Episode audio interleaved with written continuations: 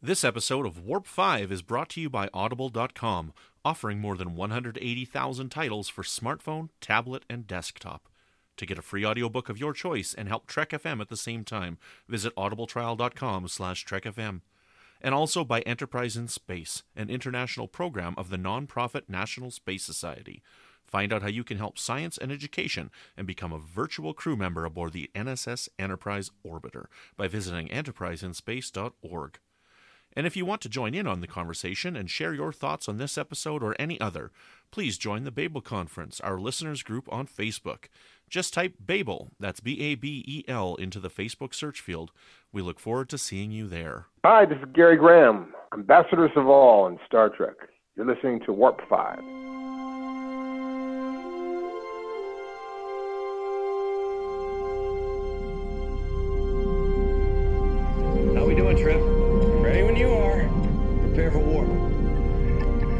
Course sir. Request permission to get underway.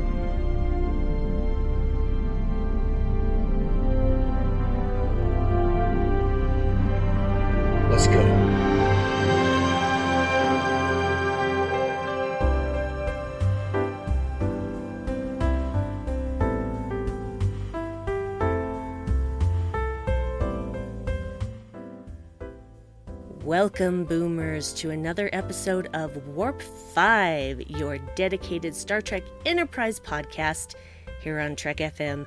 I am but one of the hosts on this lovely show, and with me tonight, as he almost always is, my good friend Patrick. Patrick, how the heck are you? I'm all right. Uh, as far as the list is concerned, I'm pretty good. I so I said the same thing a couple weeks ago on uh, on the Edge because I recorded an Edge yesterday, and these are going to be weeks apart. But yeah, I'm, I'm fine. Uh, you know, I, I like podcasting, so I'm here. We get to talk about well, not my favorite episode of all time, but hey, it'll be fun. How are you? Uh, I am fine for all intents and purposes of this podcast. it's, it's been a difficult day, and that's fine. That's that's that's fine. It's just Bottoms up. fine. Okay, it's fine. Yeah, I can't do that because I still got to go grocery shopping after this, and never go grocery shopping when you're buzzed. It's very No, that's a bad idea. Everyone else. That or hungry, terrible idea. Oh, I can't go when I'm hungry because I'm hypoglycemic and I faint in the middle of it. So Oh, that stinks. I have to bring snacks. And they get mad at me for bringing food in. So I never go when I'm hungry. No Okay, outside enough. food. yes, no outside food in Target. so, I don't think they actually have that rule. It's like, how can you prove I didn't get this at Starbucks? It's a Big Mac. Okay, that's fair. that's fair. It's a very special Starbucks.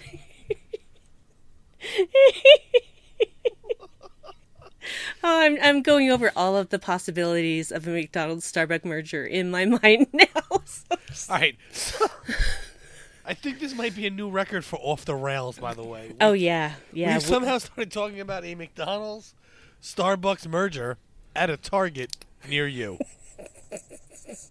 Yeah, it's like take that take that out of uh, out of Walmart's hands. They're not they're not working it to the best of their abilities. Come on, Starbucks can do you much better. Just gonna stop. Okay, so we do have some comments on our last released episode. Well, a couple episodes ago, which is Warp Five number one eighty, which is when we did our Enterprise recast. And uh, we have a couple of comments about uh, comparing and contrasting some of the uh, other series episodes with episodes from Enterprise. And our friend Patrick Carlin said another one for the compare and contrast list would be Doctor's Orders and One from Voyager. And then uh, Wes Huntington said, or E2 with Deep Space Nine's Children of Time. And that one actually is already on the list. Uh, Chris Tribuzio had to jump in with, uh, he says, my picks for Porthos are Benji and Lassie.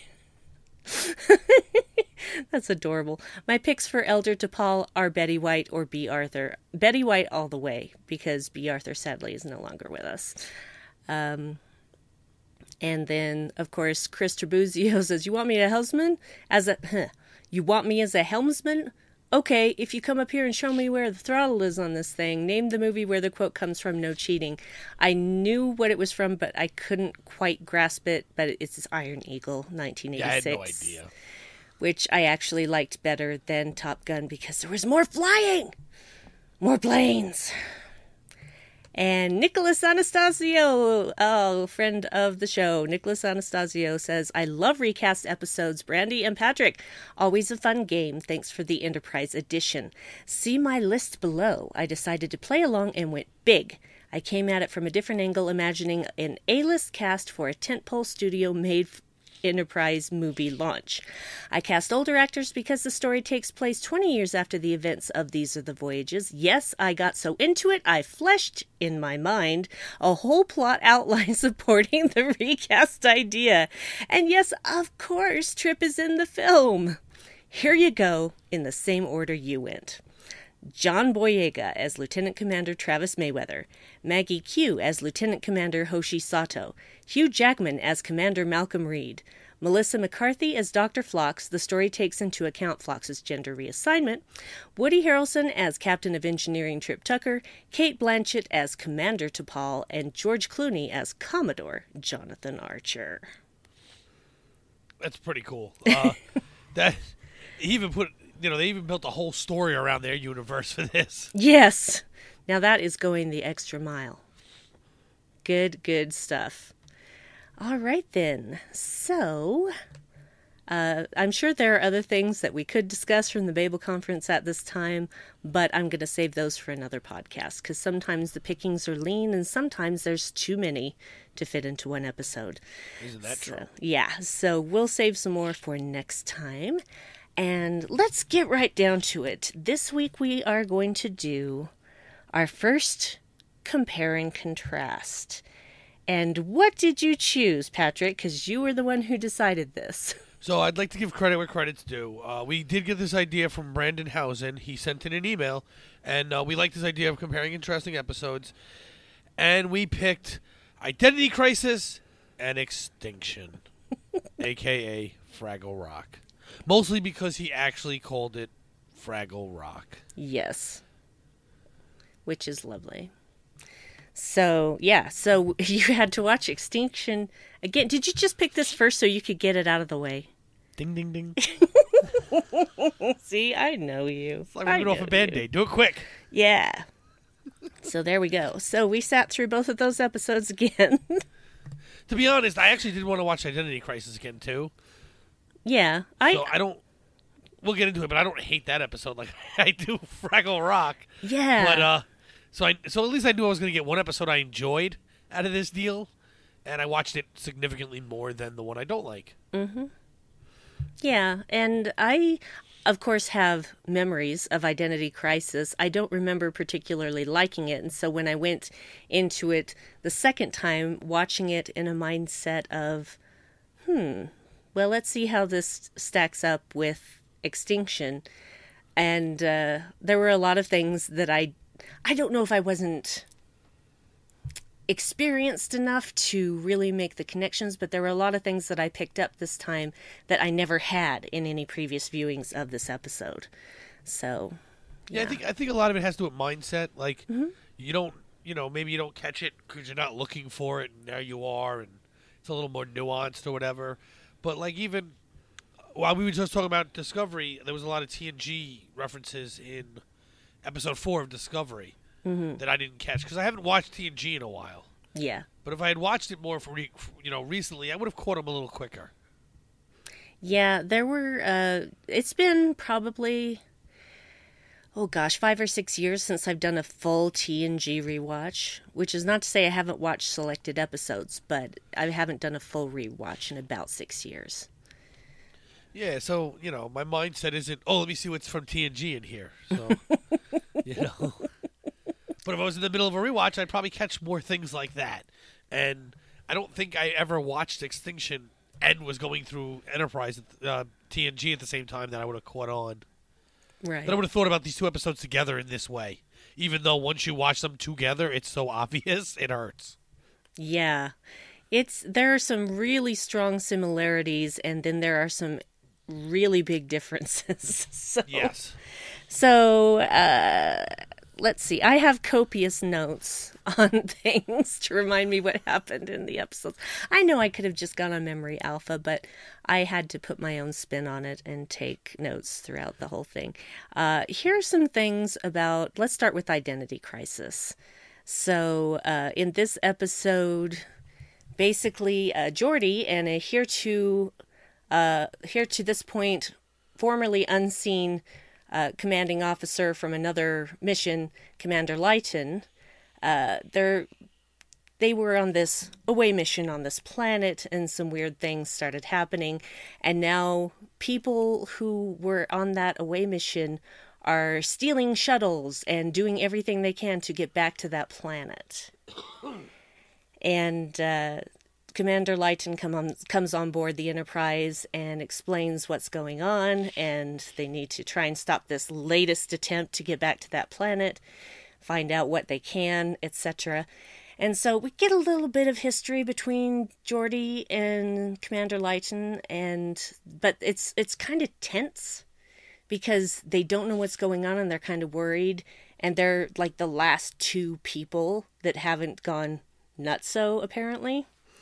So, but uh, they got to get back to the planet. When they get there, one of the crewmen who has stolen a shuttle uh, basically uh, th- the shuttle they don't have the right trajectory to enter the atmosphere and they end up destroying themselves in the atmosphere of the planet I have a question here. yeah Uh, I've watched this episode like four times. Why do they crash? Why do they blow up and everyone else is able to make it down okay? well Is it just that they stink at piloting? Is that like what am I'm supposed to believe? Well, the thing is, is that they were approaching the planet too fast, and knowing what I know from, I mean, I didn't go to space camp or anything like that, but when you're entering an atmosphere, you can't just go straight in. You have to. Oh, right. You have to kind of use the curvature and all that other. Yeah, you have to stuff. find a specific window. You have to be at a certain speed, at a certain pitch, etc. And this shuttle was just basically heading at full speed and not adjusting their course whatsoever or their speed. Therefore, basically crashes into the atmosphere. Okay, there was no other because I watched it. I'm like, wait a second, this doesn't make sense. Apparently, everyone else made it, but this guy for some reason can't. I, I so I kind of just assumed that it was like the point of the change mm-hmm. where he's kind of out of it. Yeah, and that's what I would assume as well that he's to the point where he doesn't remember really who he is. And right, but not fully transformed yet and able to function. Yeah. you know. So, but So basically, had no idea how to uh, slow the shuttle down or uh, initiate a proper landing on the planet. okay, yeah, sounds good. But because to be fair, he's the last person that's trying to make it to this planet, which means it's they didn't necessarily go. You know, they didn't necessarily all start to transform at the same time. Although it would have made more sense if they did. But we'll just let that be. Like, Well, no. I, so I thought that at first too. I'm glad you brought that up because I thought that at first too. But if you and I are in a room with someone who has a cold, right? We mm-hmm. might not necessarily get a cold at the same time. this is true. This is true because Now this, This- isn't quite like a cold. I mean, this a little. That's more like the other episode that shall not be named.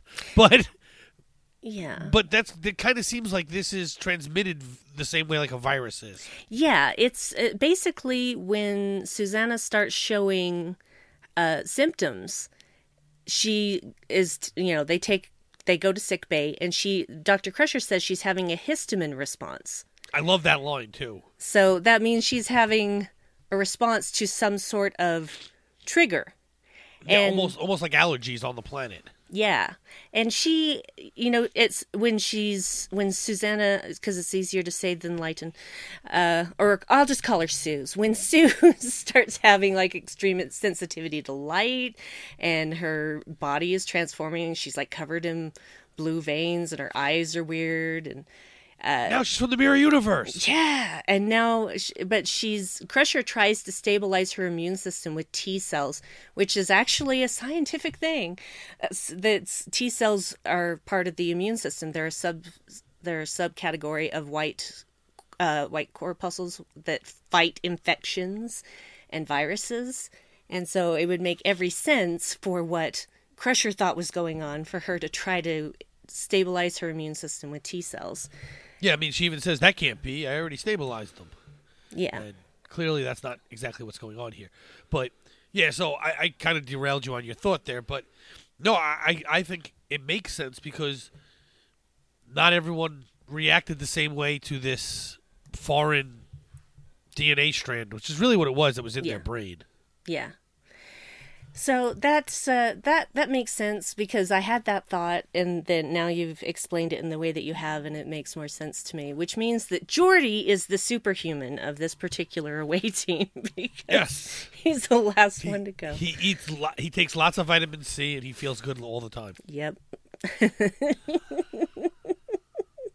Way to go, Geordi. Lots of superfoods, pomegranate, stuff like that. Mm, Oh yeah, yeah, yeah. Because that stuff totally works. Um, I'm sorry. I'm so sorry. I'm sorry. That's not. I'm not. I'm not saying that natural remedies aren't a good thing. I'm just saying that you can't completely depend on them for everything that happens to your body. So, um, as Star Trek has shown us, Very true. technology is not a bad thing. So, so long story short, we've got well, we've got one person who's transforming on the way, but we never see that. Then we have Sue's going through this transformation, and we get to see that in all its stages of glory. And uh, and then Geordi, while he's trying to figure out what happened on this planet by using the holodeck, yay! An an interesting way of using the holodeck that isn't just recreating some book or having sex. I mean, sorry, no, we never do that on the holodeck. We don't show people. No, we don't show people that. Ugh. anyway, but that's what they're that's what they're mostly using it for. Come on. I don't know. I don't know if they would on the Enterprise. I mean, they definitely did DS9. oh, absolutely. Those But- holosuites must have been nasty. but but but but on the Enterprise, I'd, I'd kind of be worried about who's looking at those logs.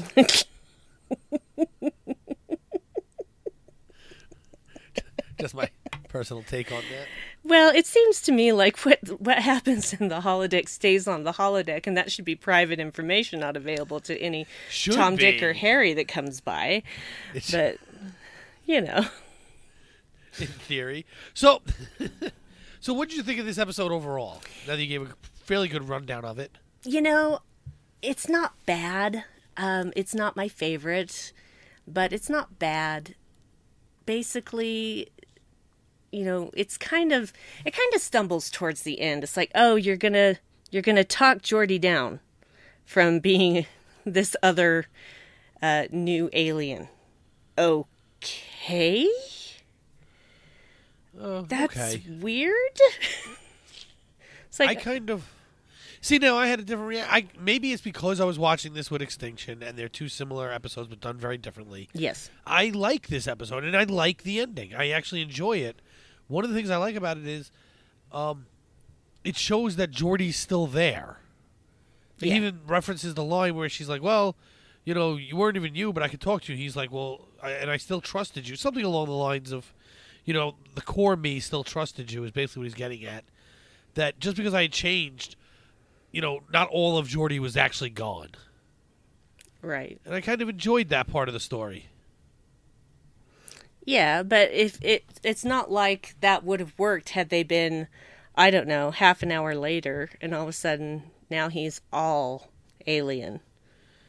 I guess. I, I mean, I don't know. I, I think I think that might be what they were going for. Maybe not, but whatever. No, Look- I know I know, but she but they flat out say, you know, that the rest of them are too far gone. That they can't they do. they can't true. recover I- them. So That is So- true. And you know, it's Well- honest. It's okay. I'm not. I'm not really complaining, but it's just kind of weird. So I thought, okay, so we we know how to actually help Geordi because we helped Leijten, and the thing is, Geordi's already escaped down to the planet, so I guess I guess it makes a, a kind of weird logic that the person who had come back from that abyss could explain to Geordi, "Look, I know what you're feeling. I know you're still in there somewhere. Come on back now, you hear?" Oh well, yeah. I mean, look, if anyone else gave that speech, it would be ridiculous. That's true. so I do like that. You know what? One thing I do like about this is it expands the universe a little bit because now you do see another crew from another ship. Even though one of the crew members is Geordi, we're seeing that they didn't all always end up. You know, they weren't always on the Enterprise. Yeah. Well, and So- I I really loved how they did the holodeck. That was really masterfully done. Yeah, I mean, it really didn't have to be done to figure out this whole problem, but yes, it was done well. Yeah, no, I I understand that, but they, you know, he had to tr- figure out that there was something else down there, there's someone else down there, and it was a very interesting way of doing it, and just you know because the technology is not like what it is now, and so having people be in the same scene at the same you know one person playing two parts in the same scene can not always be convincing but this was absolutely convincing for me Yeah, no, it was very, very well done. It was uh, great film techniques. Yeah. Uh, and then just even the use of the technology, like you said, we finally see the holo- holodeck used for something like intelligent, not just playing a part in a book. And it's not just a recreation area at this point; it's actually being used for something. But I mean, I wish they just would have somehow tied that in a little bit better to them figuring out the answer. yeah i i agree uh also just one thing that i found weird was when they first get back to the planet and beam down and there are no life signs and Geordi points points out that there are no human life signs. And then Riker uh, tries to contact Commander Leijten, but he he says Riker to Susanna, like, "I'm sorry, do you know her well enough to just start calling her by her first name while you're on duty?" That's weird to me. Yeah, they do that a few times in different iterations of Star Trek. That's a little weird. yeah, I don't know why. just it was just odd to me because it's not like they had a history. Now, if Geordi had done that, you know, Geordi and Susanna have a history, so I would not have found that weird. But Riker didn't have any history with her, as far as I knew, Yeah, it's weird. unless, you know, Riker. The maneuver. the maneuver. I like to say it, the maneuver. But you never know. Hey, you never know. Because now we see Geordi had this relationship with a whole other crew we didn't know about, so you never know. I know, but at least they establish that there's history there. I don't even what even. happens off screen stays off screen. I do not want to see it. I don't. I don't. I really, So- really, really don't. I do. yeah. I do like uh, Doctor Crusher having a lot to do in this episode with trying to figure out. Well, a lot for you know. Ben, right now it would be like, yeah, that's still not enough to do, but we're we're kinder to our women now, as far as giving them things to do that aren't just sitting there looking pretty. Um, so character development. You know, I, I like anything that has to do with Beverly Crusher, so. well, of course, and I just really enjoy seeing her figure this thing out, where she finds she figures out that this parasite is causing the transformation. It's not necessarily a parasite, it's actually their way of reproducing, but it's spreading genetic instructions and using their immune system to transform the host's DNA to match its own. Yeah, so And- that was interesting because the explanation on that was kind of like, f- I don't know, it was like fumbled for me. It's like, oh, this parasite's doing it, but it's not acting like a normal parasite. It's in reverse. Okay, so not a parasite. Yeah, she use that she, word? she calls it a parasite at first, but she, she that's the thing. She doesn't know everything about it until Susanna comes out of it, and she's like, "Oh no, this is their way of reproducing." Yeah, Because now she has other in- information that Beverly didn't have. Uh, you know, she wasn't privy to. I guess is the word to say. Like you said, as long as uh, Beverly has some screen time and it's being used for good causes, I I enjoy it. I, I like I said, overall, I enjoyed the episode, so Yeah.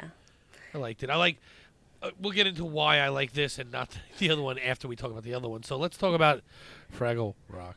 Okay, let's talk about it. So, You want to give a quick rundown of that episode? They go to a planet, they turn into aliens, nobody cares, they leave the planet. uh, there's Chekhov's peach in there. Yeah. Yeah. Um, Okay, I think we can do a little bit better than that. all right. Well, it starts out with us seeing somebody running through the forest, and people in environmental suits are chasing this person. They finally catch up to this person, and it is inferred that they burn this person alive. They, of course, don't show that on screen because that's too expensive. So. well, it is. You have to get special stuntmen for that stuff. It's not easy.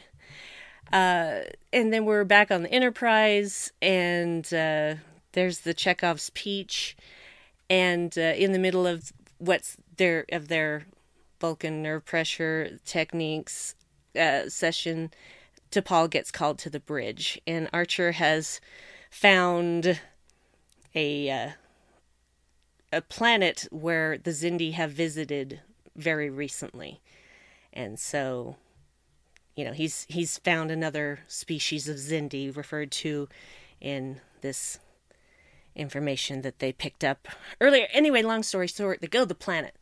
They go down to the planet. What they find is not a Xindi, and they don't find any Xindi life signs there. But there's a shuttle there. And then they all start getting weird, except for T'Pol doesn't go completely weird, just slightly weird. Well, you know, magic Vulcan blood. Yes. Magic Vulcan blood, except when it's Trellium D. And then. Right. Well, that has- magic Vulcan blood, bad time. No, no. So, yeah, they uh, basically, it's. In this case, it is an engineered virus that instead of reproducing, it, it it is for reproducing, really, because it basically overwrites the genetic structure of whatever life form it encounters and makes it, you know, this particular species because they lost the ability to reproduce. And this species is called the Loque'eque, by the way. And they are all implanted with this need to find Urquat, which is their major city. And unfortunately, they didn't really have any foresight about how to deactivate the virus in the case of their imminent demise. And that virus is still hanging out, even though uh, the Loque'eque are, for all intents and purposes, gone. So, So okay, so to be fair though, and I do not like this episode, but to be fair to this episode, if I was that race, I wouldn't have a way to stop it either. yeah, I wouldn't bother. Even in my demise, my race can come back if this virus survives. So I think I think that part makes sense. Yeah, but I, I don't think they they understood the way that you know outsiders might see said virus, and I'm certain that they didn't anticipate someone just deciding, oh well, we have to just kill all of these people off Yeah, I'm, I'm sure of that. because uh, honestly, they killed off probably hundreds of thousands of people in their You would time. assume, right? I mean, Yeah. because and the reason given is that anyone who goes to the planet and then subsequently leaves the planet will then infect anyone it runs into. So eventually, it would wipe out the whole universe, turning everyone into Loque'eque. Yeah, and I, Which, I that's not a good thing. I know that's not a good thing. However, they're all just they're all compelled to find Urquat. Why would they leave the planet? Well, that's and there's problem number two. Yeah. See, there's many problems. They also are described as a primal life form. Yet they engineered a disease that changes anyone's DNA into theirs. yeah, that's not primal. That's uh, you know, I intelligent. mean, I'm sorry, but changing one's D- DNA sequence is not easy, no, it's and not. you don't just you don't just kind of like throw it out there and like all of a sudden cats are loquets and like it doesn't work that way. like if you even if you learn how to change the sequence of a human's DNA, you can't just do that to a cat or a dog, let alone some being from another planet. Well, the, it's interesting though because it didn't seem to transform any wildlife, so they must have had a particular, you know, strain of DNA in this that would only seek out like humanoid species. I yeah. See, they're just way too smart to be primal. yeah. That is for sure. So that is a glaring inconsistency. What a surprise? Yeah. Poor LeVar Burton. He did his best with what he had. Oh, he's heavily involved in both these episodes too. Look at that. Yeah, how about I that? I didn't even think of that. he is. yes, he is. No, look, he did his best, and the actors did their best, not looking terrible while looking terrible. But it's just a poorly thought out plan. It is. It is a poorly thought out plan. I do like how different. I mean, honestly, the acting for uh, Malcolm and Hoshi and Archer, uh, they do seem very alien, very not human anymore. Yeah, they know they do a great job of Yeah. being the low cat. I just don't think we ever needed to see it. so No, it didn't need to be committed to film, but there we are. We got it anyway. So, you know, and then you you have you. We'll bring it up because we did be, we were talking before we came on to record, but then you have Hoshi with the little like teenage girl look, with the Sassy. hand, the sass look. I don't know. It was. Yeah, it was just a really weird way of standing. Uh, but it was it was supposed to be, you know, unlike Hoshi. She just you know it makes sense. It's just ugh, we again we didn't need to see it. yeah. yeah. Um so yeah. Yay! They give us a Hoshi episode. Oh, it's this one. Yeah.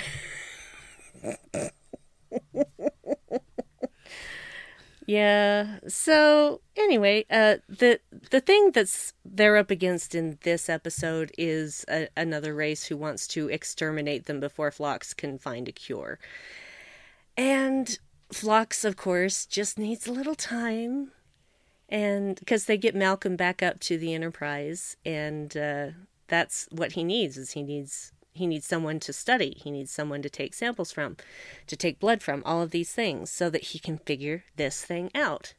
And they just about die but they just about get destroyed before Phlox is able to synthesize an antivirus.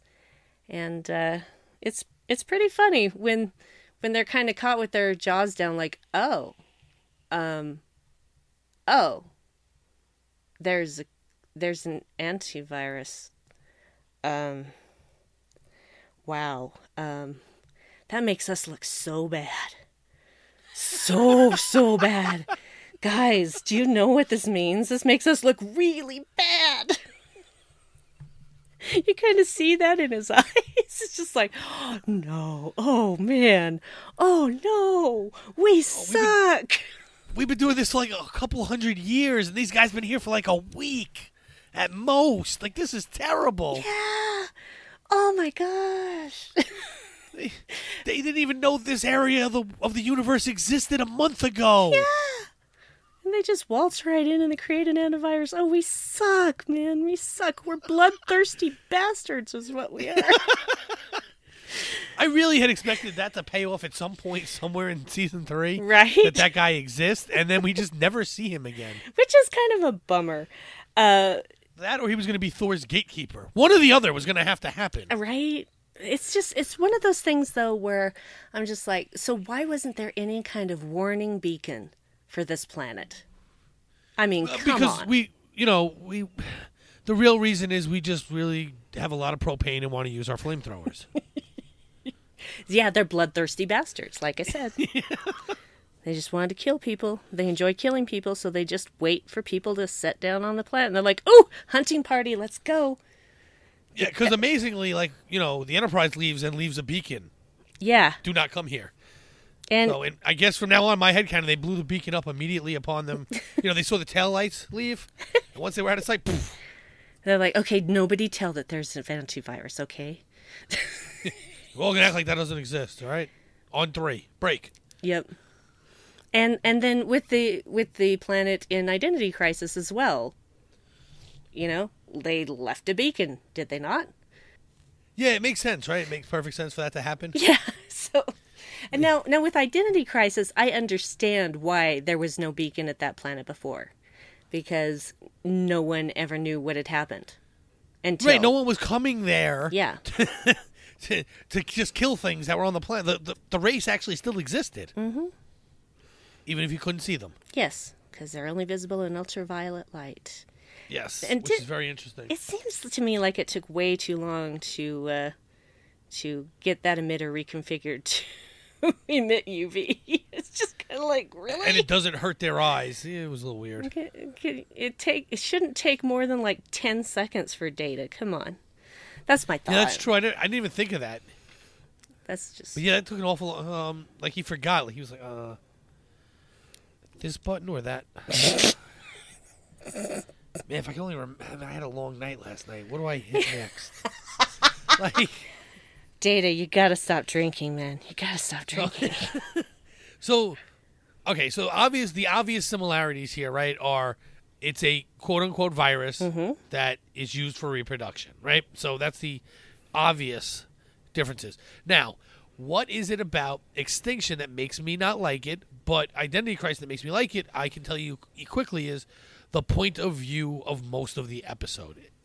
Extinction is on the planet with them changing, right? right? and it focuses on the changing more than the solving. Yes, there's parts back on the ship trying to figure it out and everything, and really more of that part of that episode is really looking at Trip being the commander at the moment, right? Trying to figure out, oh, how do I tell them, you know, Archer's not here, or how do I tell them, how do I keep them from getting to the planet and killing my people? Whereas in Identity Crisis, it's more the investigation into what's going on. That's what I enjoy about that episode. Yeah. Well, and and I can understand kind of why they're different in that respect because Enterprise, for all intents and purposes, I got to stop saying that phrase. I think I've used that like three or four times during this podcast. I'll cut it. one of them out. Okay, I appreciate it. so, Enterprise does happen earlier in Star Trek history.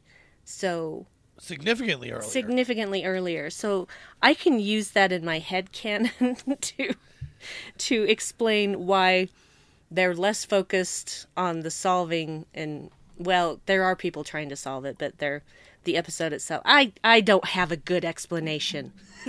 Okay, I I was trying to figure out where that was going. I don't. I was trying to rationalize it, and this is one I can't because Well, look, in all fairness, if they had written that episode where they spent most of the time on the ship trying to figure it out, everyone would be like, "You just copied TNG." Yep. Instead, they were trying to copy TNG, and it's like the toner in the copier was out. You just didn't get enough detail.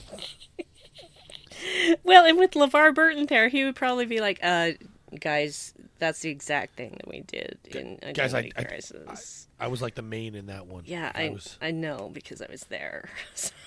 which which might be why he was hired to unfortunately do this one. LeVar, we love you. We love you, man. We do not blame you. We do not blame you oh, of course this. not. I mean, you did Reading Rainbow, and you can't do no wrong.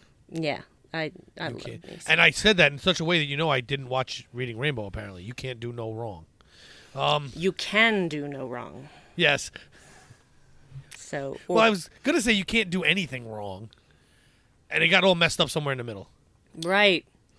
That's okay. That's okay. But We're all friends here. And LeVar, LeVar Burton would forgive you. Don't worry. okay, I'm glad. He's a cool guy. So I don't know. I've never met him. I hope someday I get to. But me too. Actually, I, I've ne- I've unfortunately never met him, and I like I said I've been watching him since I was a little kid. It's one of the big one of the big reasons why I got so heavily into TNG when it came out was because he was on the show. yep. So Yeah, that was a surprise for me when I first started watching because I was, what, 14, 13 going on 14 when T. No, I was 14. Fully 14. when did TNG? TNG was eighty. 87 when it started. It was in 87. Right.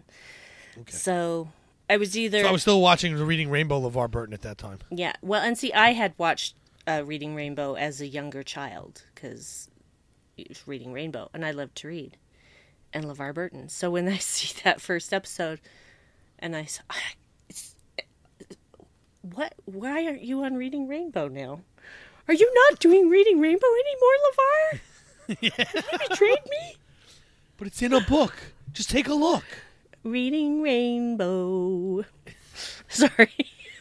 It's sad. There's no show like it for my kids either, but uh, Yeah. I did love that show. Uh, we're off the rails again, but um, That's okay. This this these two episodes are off the rails. they really are. They really are. Um, so did you have any? Because you took way more notes than I did. Did you have any other like more nuanced similarities between those two episodes Well, let's than see. the big obvious one? Um,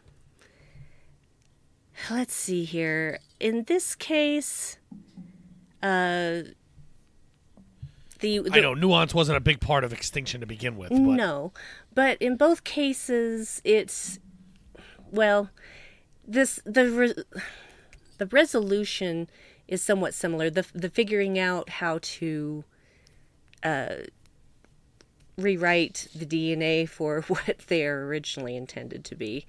Uh, it's it's a different way to approach it, but it's the same idea. Is trying to keep this thing from from taking over completely, and it's going to get to the point where they will no longer be able to be transformed back. So there's that. But in this case, it's more about rewriting their DNA, which if this were next generation, they'd just run them through the transporter and filter it out in the pattern buffer. But or it would have filtered itself out. yeah, exactly. So. But we don't have that going for us. Except Well, see, there now the tran- there is transporter use when when they come back down to get the rest of the crew. Trip uses the transporter. So that, but it's interesting you bring that up because that's one of the things I thought of when they were talking when they finally give you where this virus has been hiding. I'm like, how come that wasn't just filtered out the very first time they came back? Yeah, but uh, it's hard to say because maybe it wasn't seen as a threat. Maybe it since they have no knowledge of it in any computer, uh, the computer didn't know that it was a threat, and so I guess it's just Yeah, I mean, because it's not something that they'd ever come across before. It was a new life form.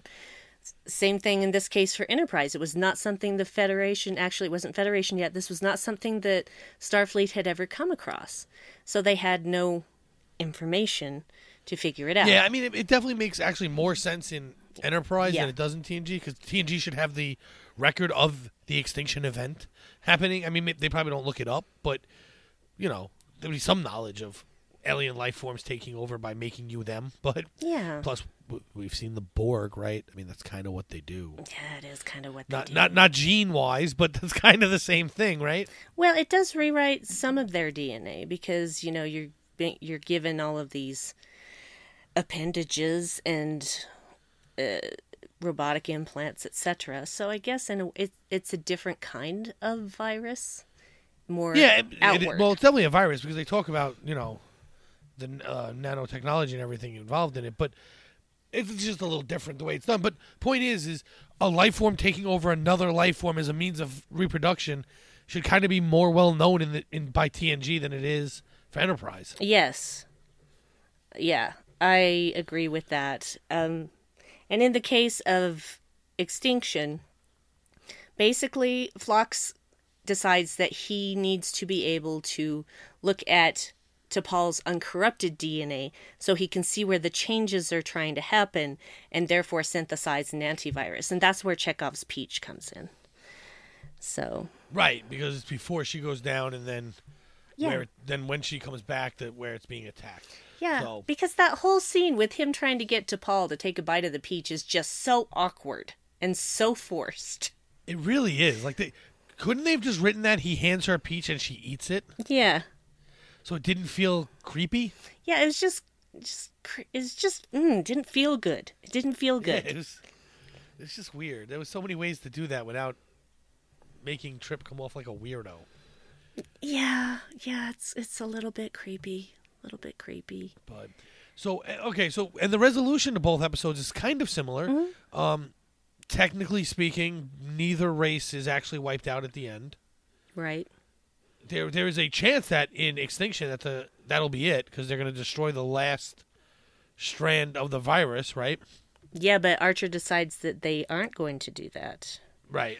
Archer, you know, decides no, it's our, it's it's sort of our duty to preserve life, even if it was it was doing what it was doing. Well, and to be fair, they did have a civilization they did have buildings and a system of government, etc., which is again why would you call them primal? Because this Yeah, I don't. Uh, you know, in Archer's dream of Urquat, that you know, that was a pretty a pretty nice city.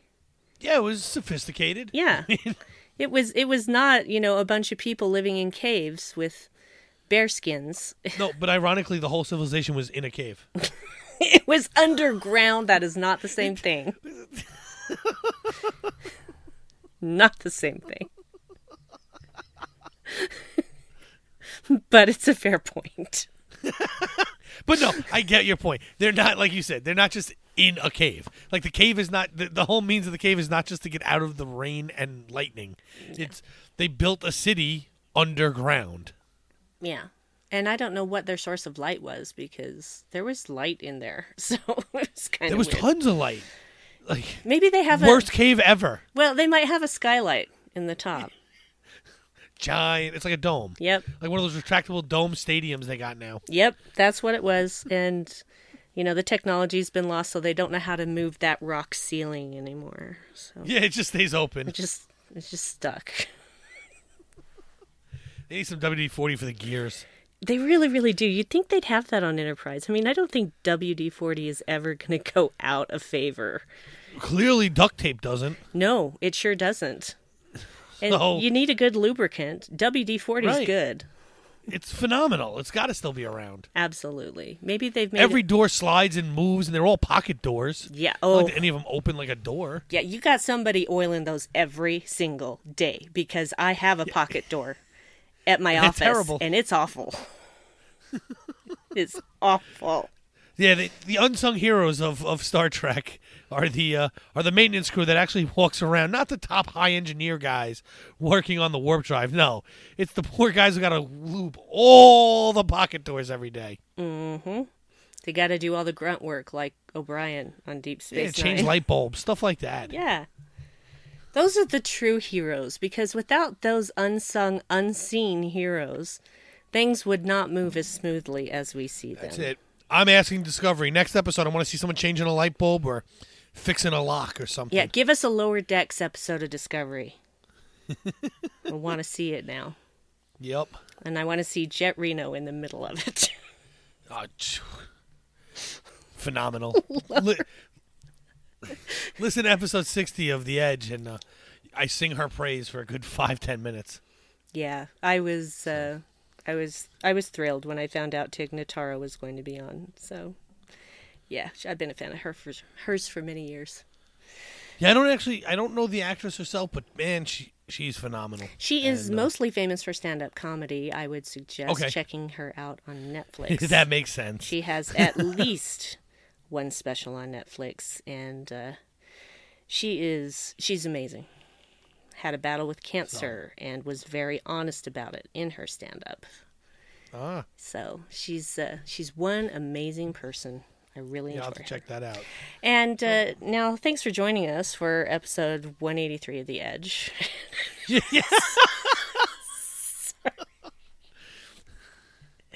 The Edge, Earl Grey, and Warp 5 rolled into one.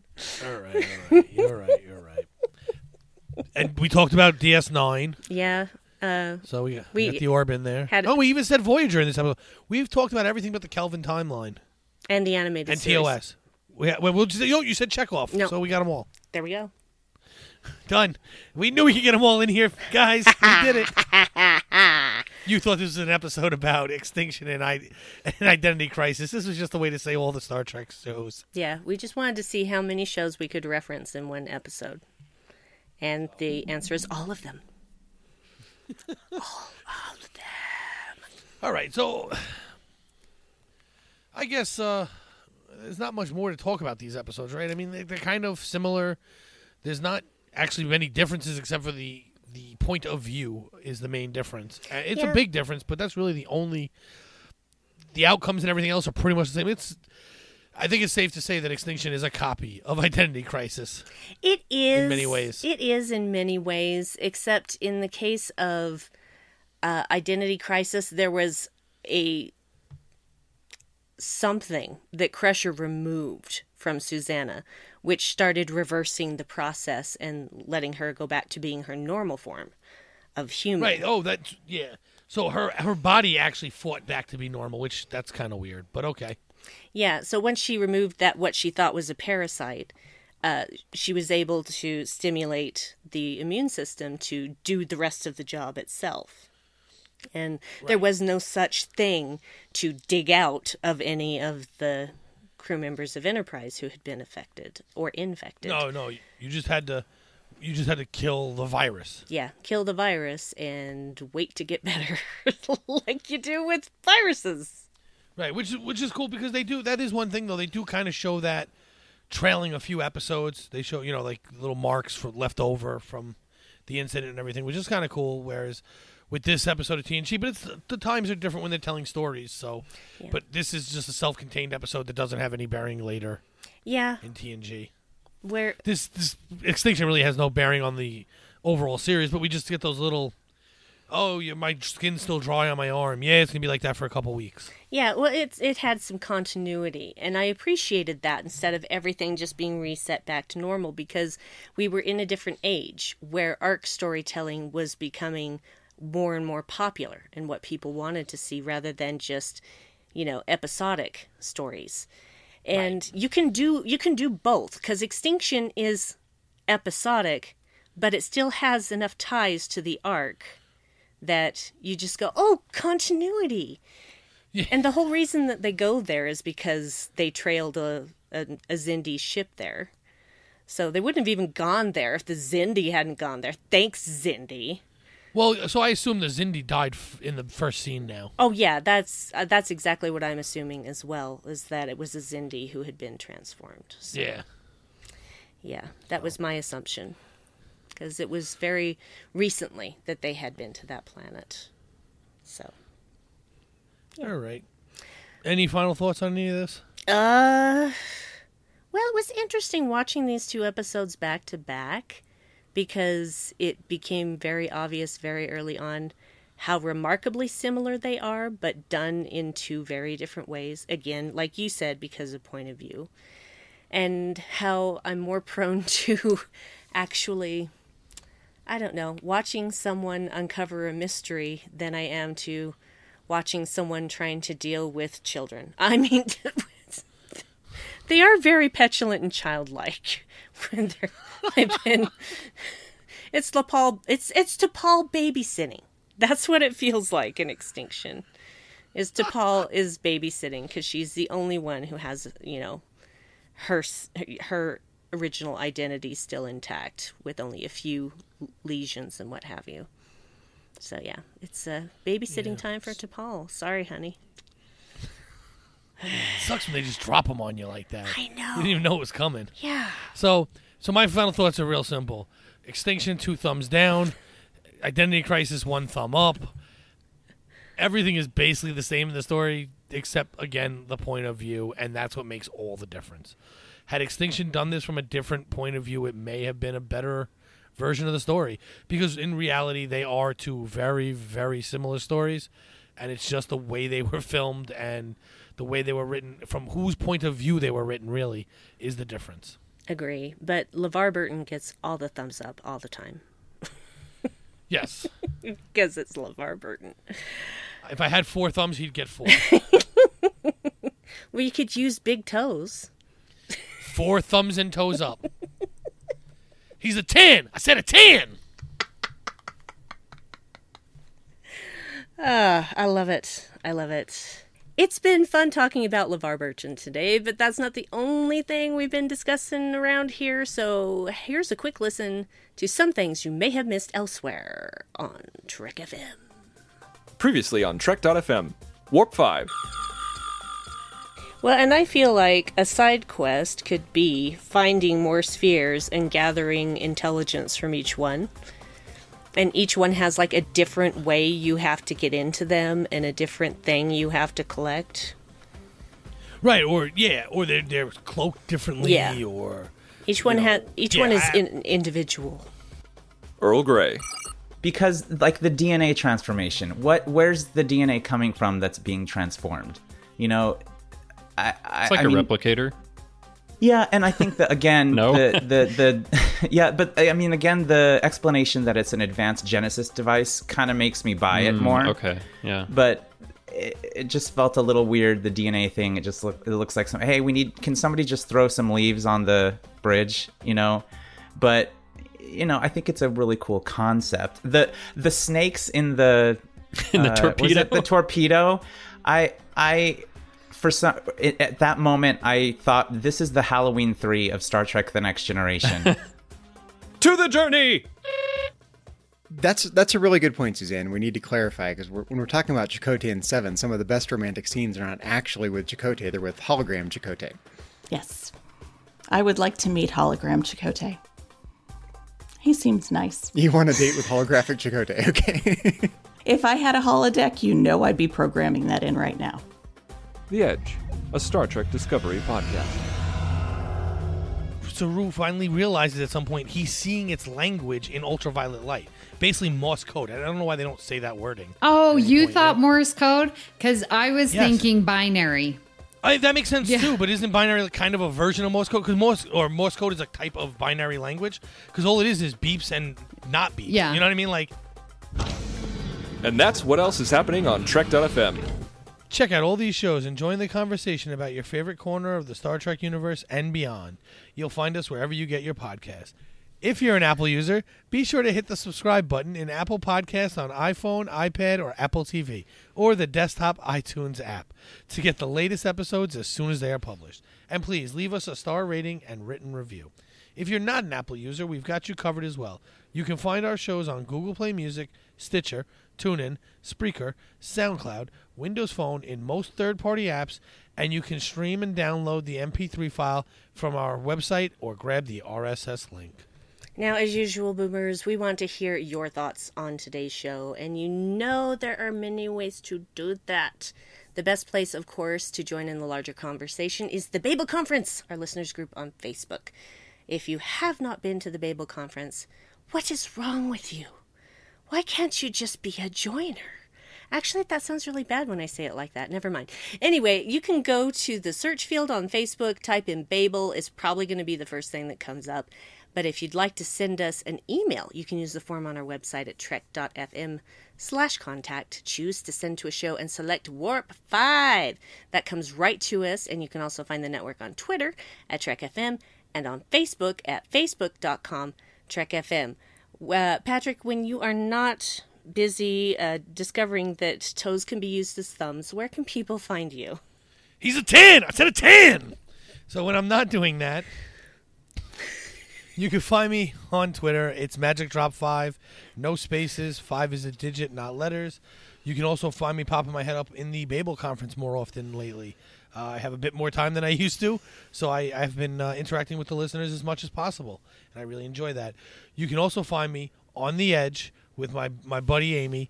We're going to be coming to you every week. Uh, that as long as Discovery is, uh, you know, in season, and then it goes back to about every other week after that.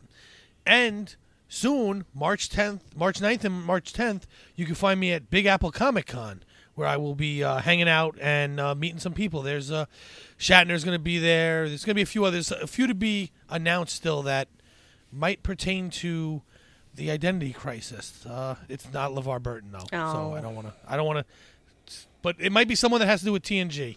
Um, either way, uh, so come check me out there and hang out, and we'll talk some Star Trek.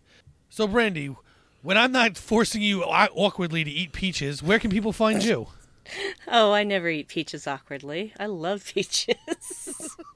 okay, maybe it seems awkward to other people, but uh, you can find me on Twitter at Brandywine12, or you can find my alternate Twitter account, Dark Amy Nose Rock. Which I had something to do with without even knowing it's it. all your fault. Um, it's it's your fault, and it's Chris Tribuzio's fault. And so you can find me on, on Twitter on the, under those two things. Um, you can also find me in the Babel conference from time to time. My work is starting to get busier, so I don't have as much time to uh, look at Facebook outside of you know. Anyway, and. Uh, also, I do uh, the live from the edge with my friend Bruce Gibson on Friday nights at 6 p.m. Pacific, 9 p.m. Eastern. You can find us on our YouTube channel, which is just Trek FM. Come join the chat. Come join in the fun. We get weird up in there, which is how Dark Amy Knows Rock came about. And you can also find me on the Dark Corner podcast with my fabulous husband Dave, where we talk about stuff and things and do it from sort of a darker perspective, a darker introverted perspective. And there are swears, so don't listen if you're offended by swears. And, uh, and is that it? Is that it? I think that's it. You, you should check your Twitter. I should check my Twitter. Okay. Right.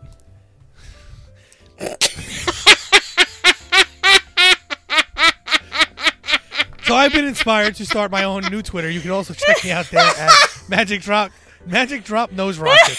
Uh, we're gonna be nose rocket buddies from now on. Yeah. Uh, this is gonna be a thing, people. I'm telling you. Get in now while your name still has a nose rocket tag. Oh, you now Uh, have you now have me following you.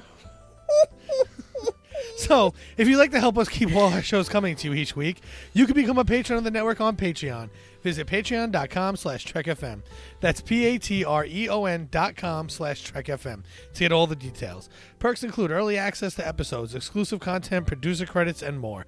Available through our special patrons website, Patron Zone. It requires a great deal of money to produce, host, and distribute these shows each month. We really appreciate any support you can give us and hope you'll join the team. Again, you'll find all the details at patreon.com slash trekfm.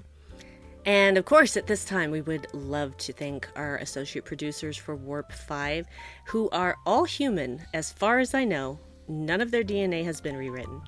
And those are as follows Norman C. Lao. I don't know about that. Tr- I don't know about that Chris guy. Oh, wait, you're right. Okay. As far as I know, as far as I know, you know, this is not a fact, but as far as I am currently aware, they're all human. So Norman C. Lao, Floyd Dorsey, Mike Morrison, Tim Cooper, Justin Oser, Mark Flessa, Chris Tribuzio, and Jim McMahon. Thank you so much for being patrons of Trek FM and specifically for being supportive of Warp 5. We could not do this without you. So, Yes, and remember, DNA alternating sequences are given to you by nose rockets. in other words, stop sticking things up your nose. Or blowing things out of them. Just get rid of your nose. Get rid of your nose, and then you won't have any problems. All right, well, that does it for this episode of Warp 5, and we'll be back in a couple of weeks with another episode, possibly with our missing in action third member. Ah, Juicy Danglers. Who needs a new Twitter handle? Oh. Everybody's gonna copy us. And so, uh, you know, in the meantime, uh, go on the Babel conference, let us know what you think, and uh, as always, keep calm and boom on.